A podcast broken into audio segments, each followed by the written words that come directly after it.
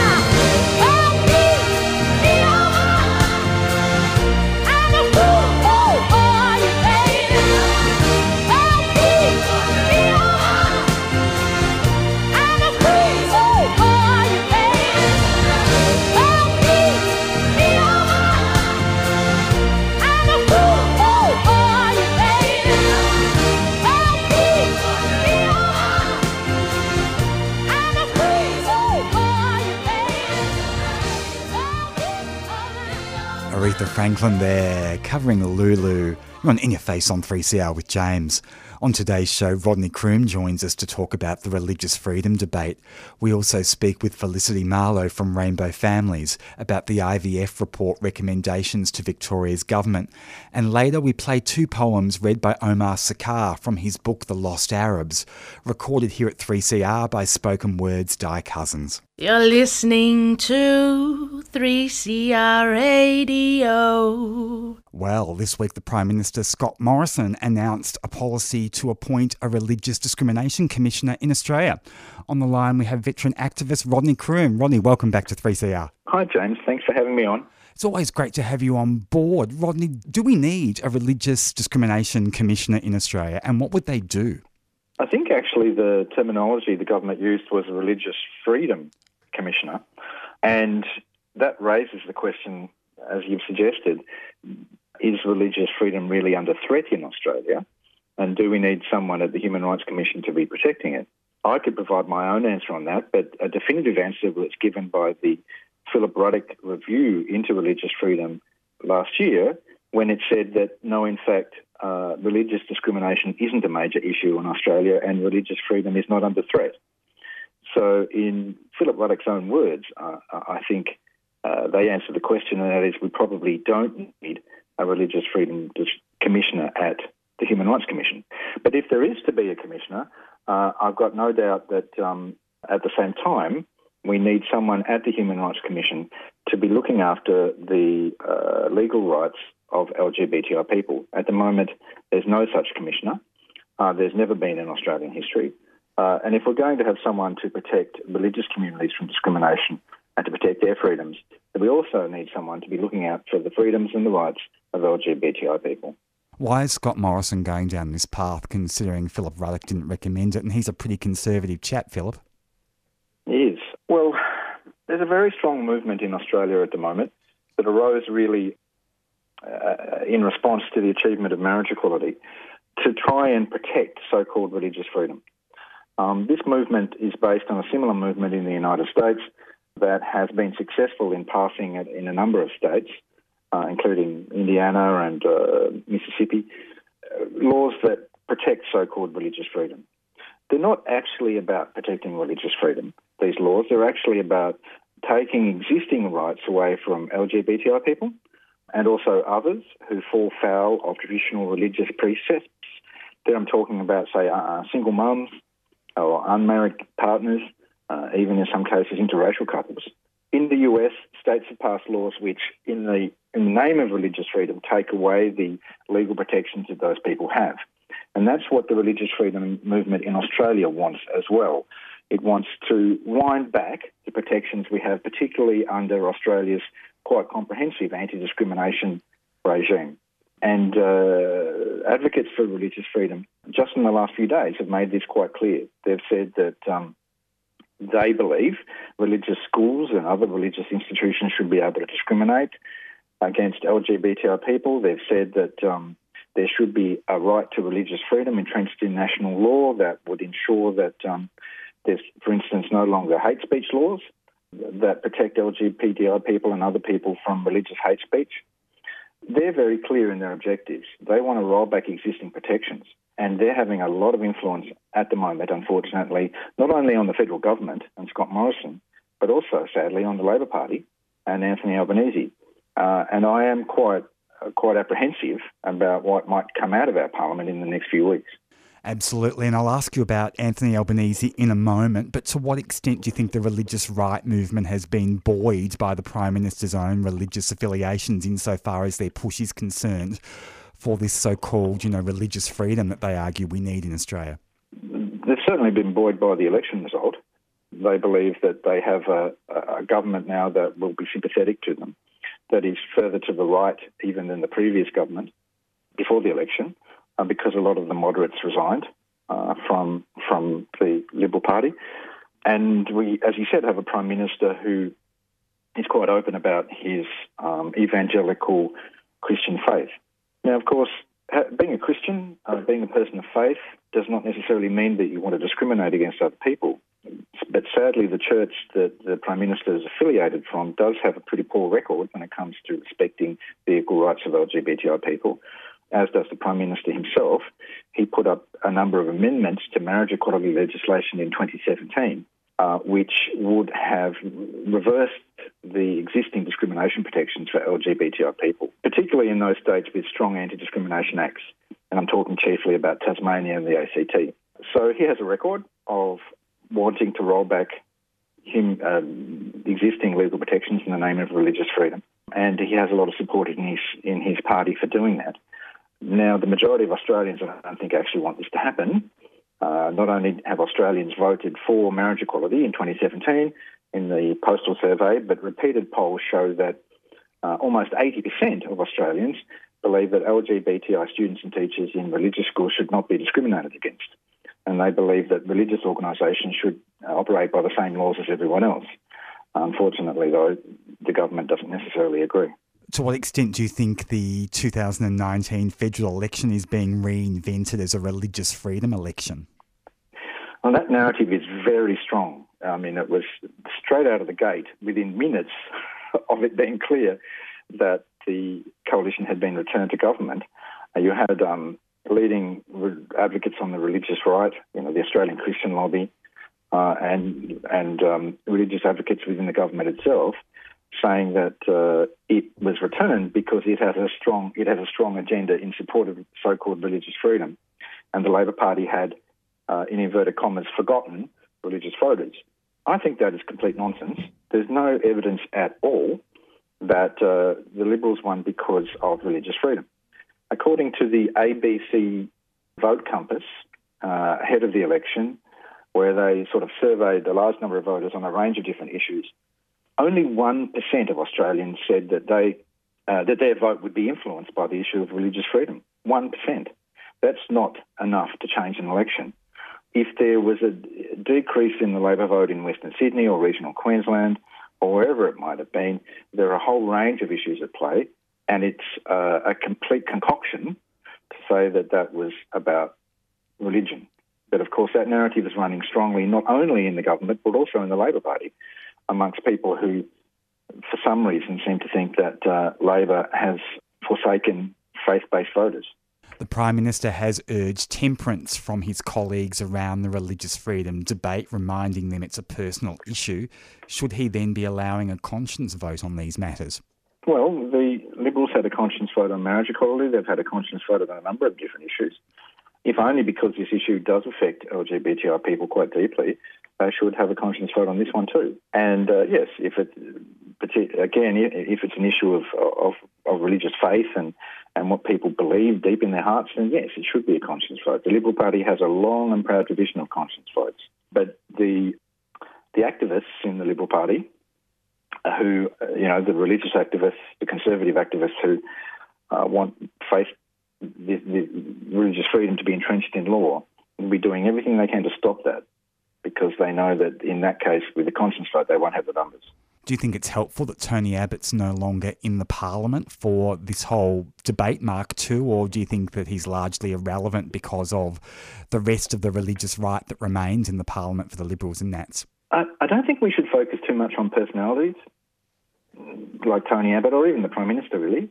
I mean, because that takes the attention away from the fact that there is a very uh, committed, strong, well resourced movement out there um, that's pushing for these kinds of religious freedom laws uh, or, or, using religious freedom as a cover for rolling back the rights of other people.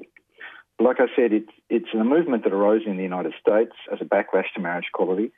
It's come here to Australia again as a backlash to marriage equality. And it involves people uh, right across the nation uh, who are very committed to trying to um, put LGBTI and other people back in their box.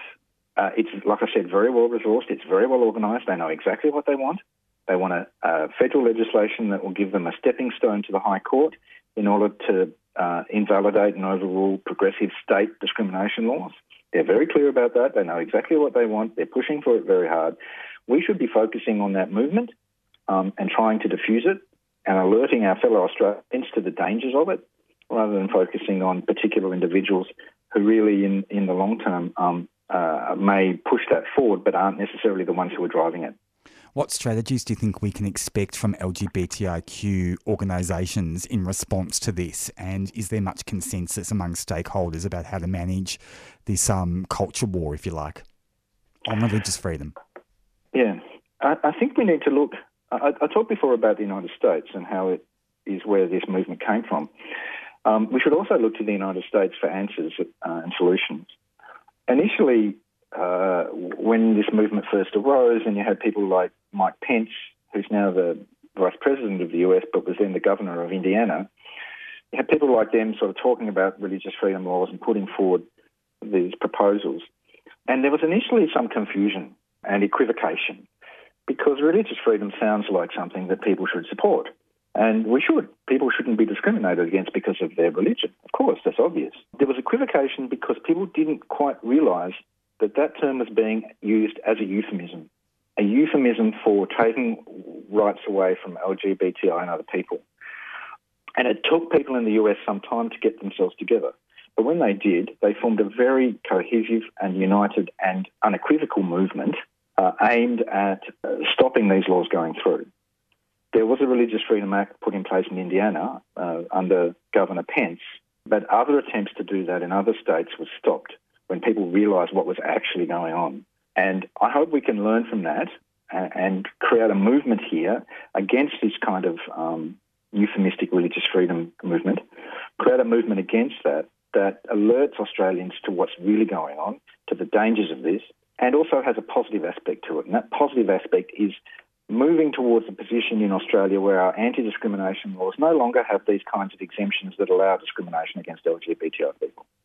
To move the nation to a position like prevails in Tasmania, for instance, where religious organisations, uh, be they schools or hospitals or charities, aren't able to discriminate against LGBTI staff or clients or patients or students. They are governed by the same laws as everyone else.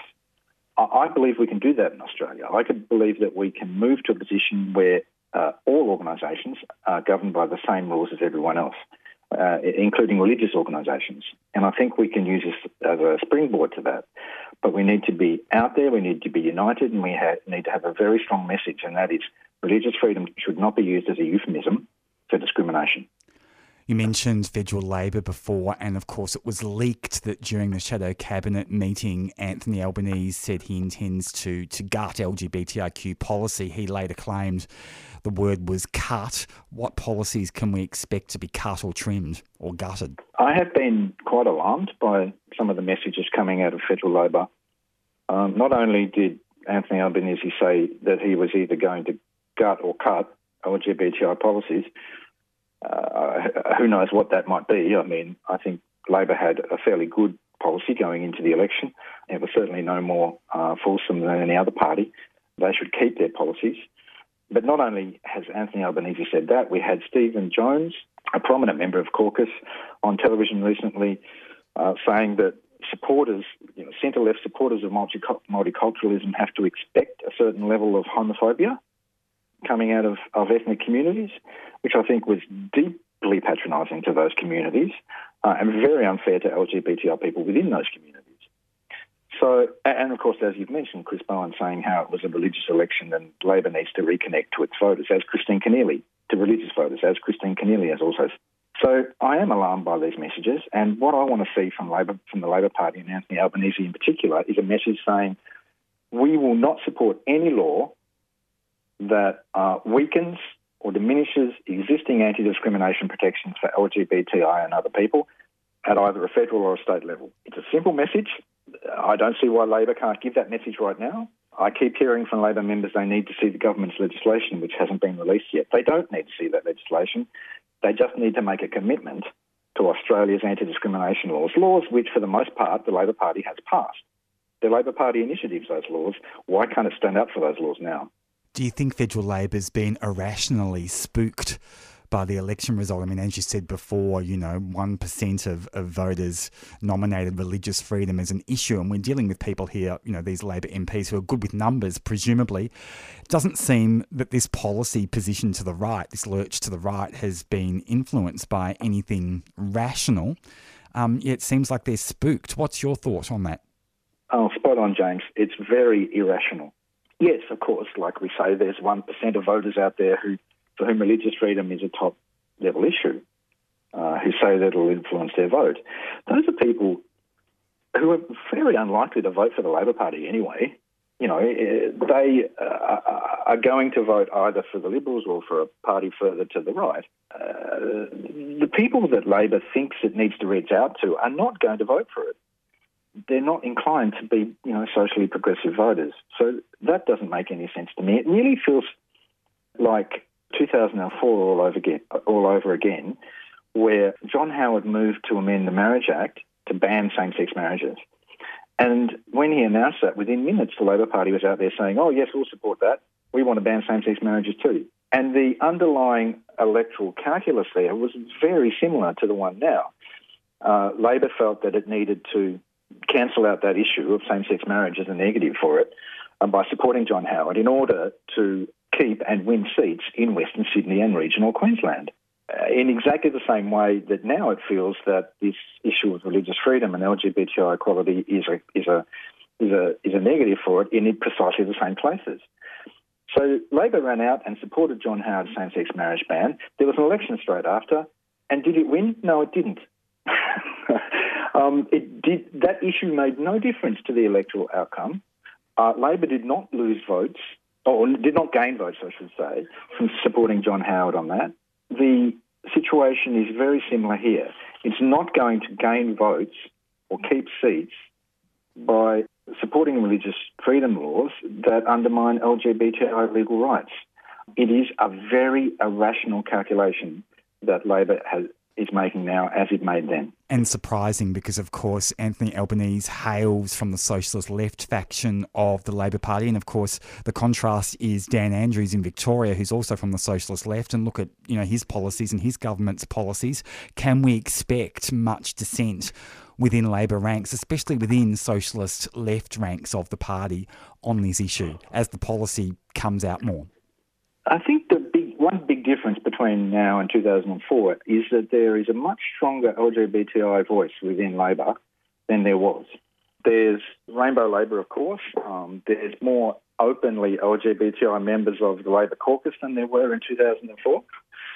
And I know that those people are currently organising within the party. They're trying to, to put the party on the right track and that they will be speaking out if Labor goes down the wrong track. So I'm hopeful that people in the Labor Party who who don't want a repeat of the of the long, protracted and difficult marriage equality debate that Labor helped give us, that they will do their best to make sure this doesn't turn into that. Rodney Croome, thanks for your time this afternoon. It's always wonderful to talk to you on 3CR. Thanks, James. Rodney Croome there talking about the religious freedom debate here in Australia. It's 25 past four. You are on In Your Face on 3CR, and here's Diana Ross.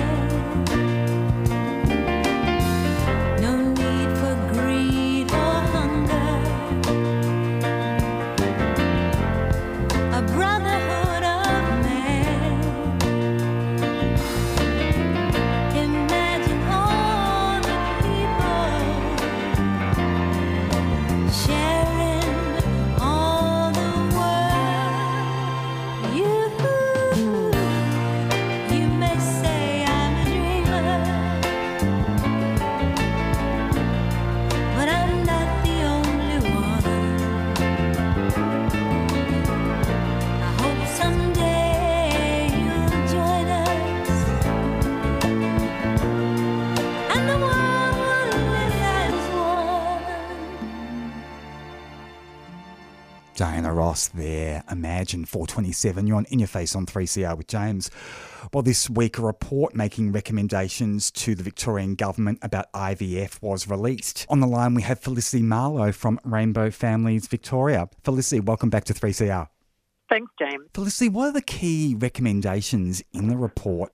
Well, I guess the one thing I did want to start with is that we're very grateful to the you know, many LGBTIQ people and families who contributed to the inquiry. It started about a year and a bit ago, and we had several rounds of surveys and roundtables that we invited people to participate in, and it's really helped shape the 80 recommendations. And clearly, the reviewers have been very clear in saying that members of the LGBTIQ communities were not necessarily getting the, the correct service in terms of assisted reproductive treatment in Victoria. And so we really feel like throughout the final report, they've um, really listened and been really responsive to our needs. And I guess the report's pretty far ranging. It's going from things to do with counselling, things to do with cost, things to do with inclusive practice, changing arrangements around altruistic surrogacy, all the way to even talking about establishing a public sperm and egg bank. So it's pretty comprehensive, and there definitely are some recommendations that we think were a great win for us. So, which recommendations are the highlight for you? I mean, it's obviously been a, an exhausting but very thorough, as you say, consultative process, and it sounds like you know the report's really delivered. Yeah, look, some of the more specific ones that will have a fantastic impact.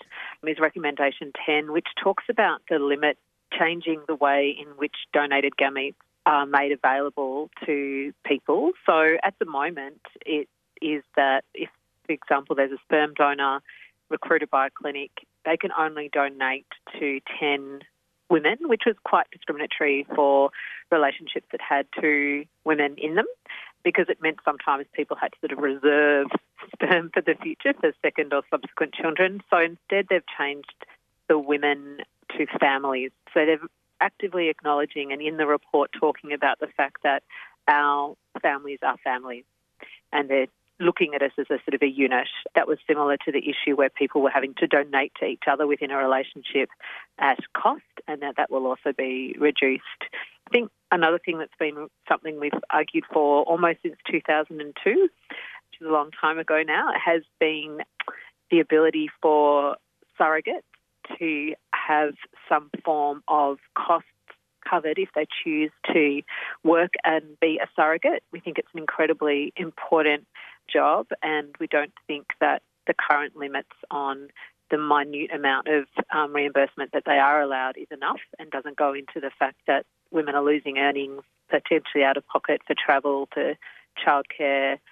There might be medical issues that are not covered uh, currently by the regulation. So we're really pleased that recommendation 14 and a whole lot of others within the body of the report acknowledge that there should be more costs made available to surrogates, and that's going to be a really great way to acknowledge the work that they do as well.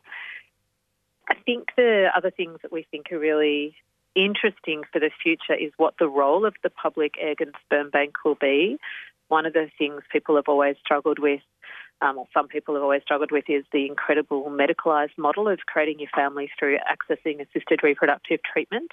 And it is not the only way, but it's a significant way in which, you know, a sole parent or queer couples do start their family because you need the technology to assist you, not because necessarily you're infertile. You might have all the relevant pieces from a range of people, but you don't need a bit of help putting them together. And so we do tend to use assisted reproductive treatment. But a public egg and sperm bank could potentially mean that if you find someone to be a donor or you wish to be an egg donor, you're able to use the public sperm bank. They also have talked a little bit about a process for matching people together. So there's really interesting things that they've considered, and we, we really look forward to having further conversations about how this will be implemented and exactly what benefit it will have for the LGBTIQ communities. So it sounds like one of the philosophies behind these recommendations is to make life easier for people, because IVF is obviously a pretty stressful thing for, for many people. Yeah, absolutely. And look, one of the critiques that we had, and we weren't the only people that had it, is that many clinics now, and not all, but many, you know, they're they're uh, operating in a market system, so they are looking for customers. So the way in which they promote their services may sometimes give people a false sense of security about the, the how quickly they may end up with a baby, when in reality it's, it can be much more complicated. And you know, one of the critiques was making sure people are educated earlier about the range of fertility issues they might have or need to explore, but also yeah, a bit of a reminder to clinics that they can't play in people's emotions that way and that they really need to be much more upfront and honest about the um, potential for people to have a baby um, and just be a bit better about how they promote themselves, the inclusive language that they use. We had definitely within Rainbow Families a lot of our families report that they sometimes felt they couldn't make a complaint if the language was not inclusive or if they were asked intrusive questions about their relationships or family forms because they felt that they were stuck in a system and they wanted a baby at the end of it. They'd paid a lot of money.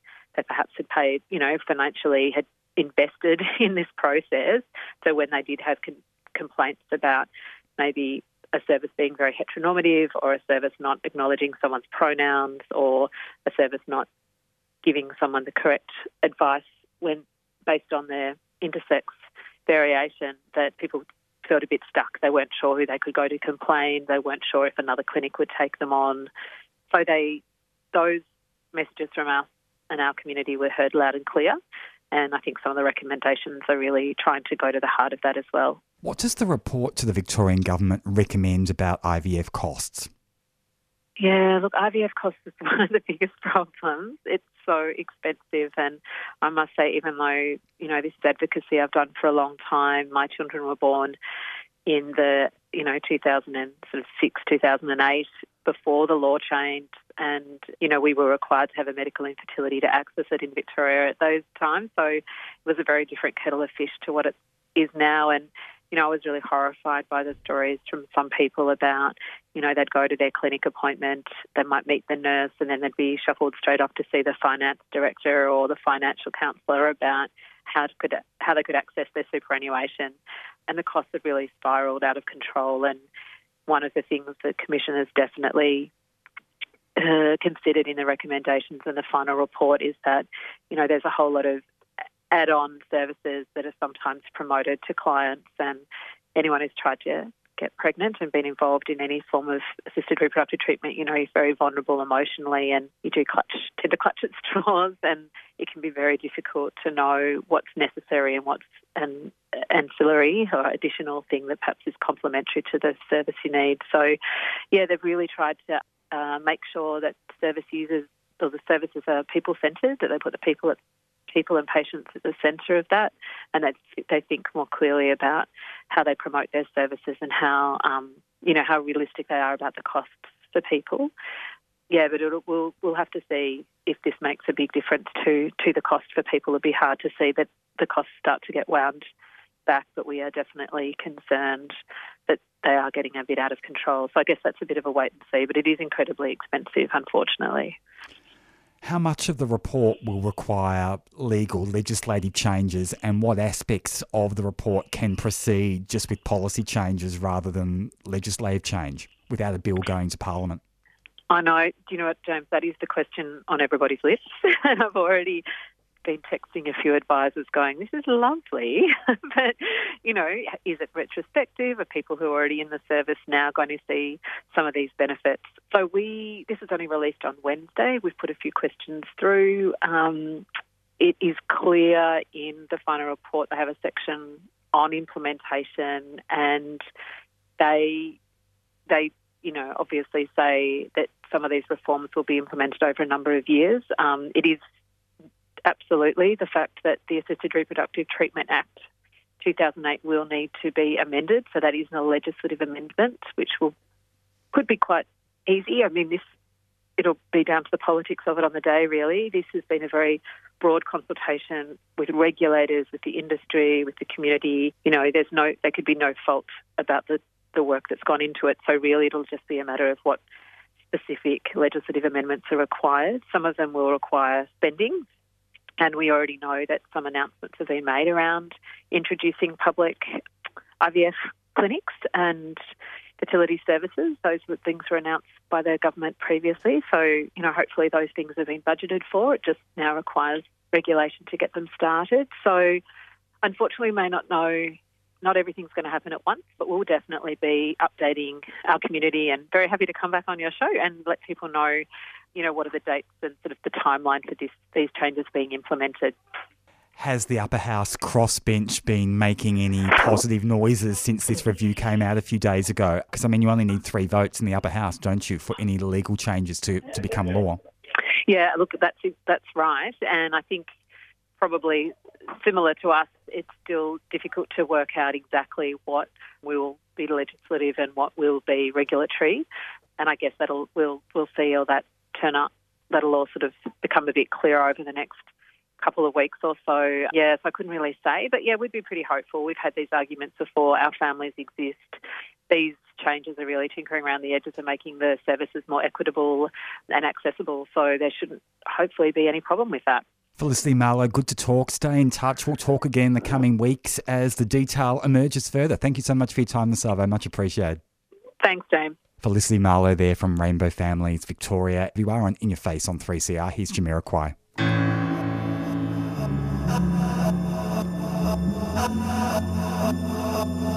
You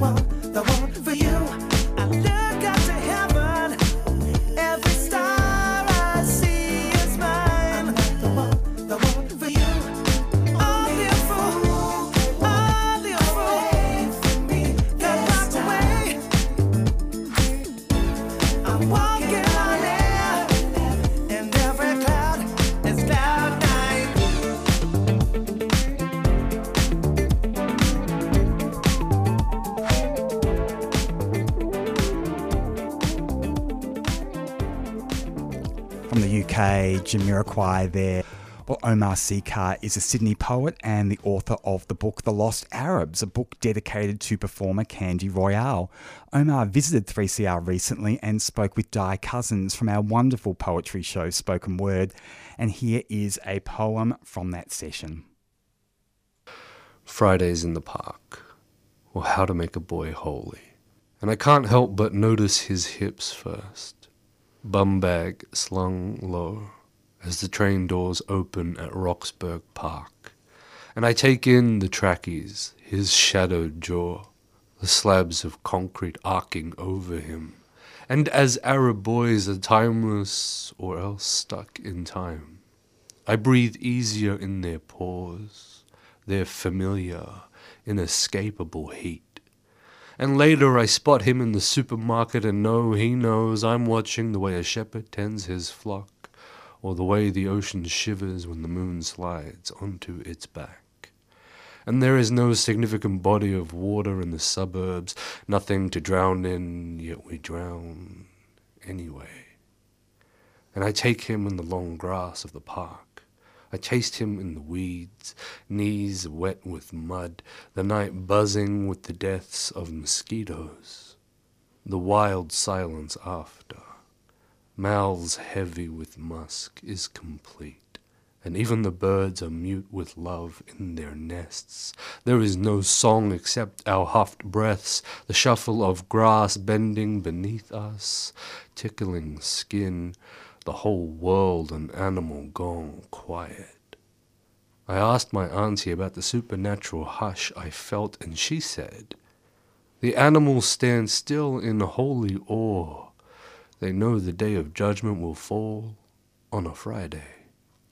And this is why neither of us made a sound, why his fingers bruised my lips to crush the gasping as one of us disappeared into the other, why the park bristled with jungle knowing, the kind with teeth, why it felt like the end of the world and the beginning, oh, the beginning of another. Omar Sakr there reading from his book, The Lost Arabs. And uh, this poem is one that was written during the postal vote survey and campaign. It's called Blues. Listen, countless days I've looked at heaven and imagined the cupped hand of it closed. I have made braille of the stars and divined a message there for the reviled, a whispered, No, not for you. I have seen the moon as scalpel, as wet white blade, as glaring, as waiting hole to be plunged into, as drop purling on the tip, as well of wonder, as coin to pay for my eventual passage into after. I have made it my enemy over and over.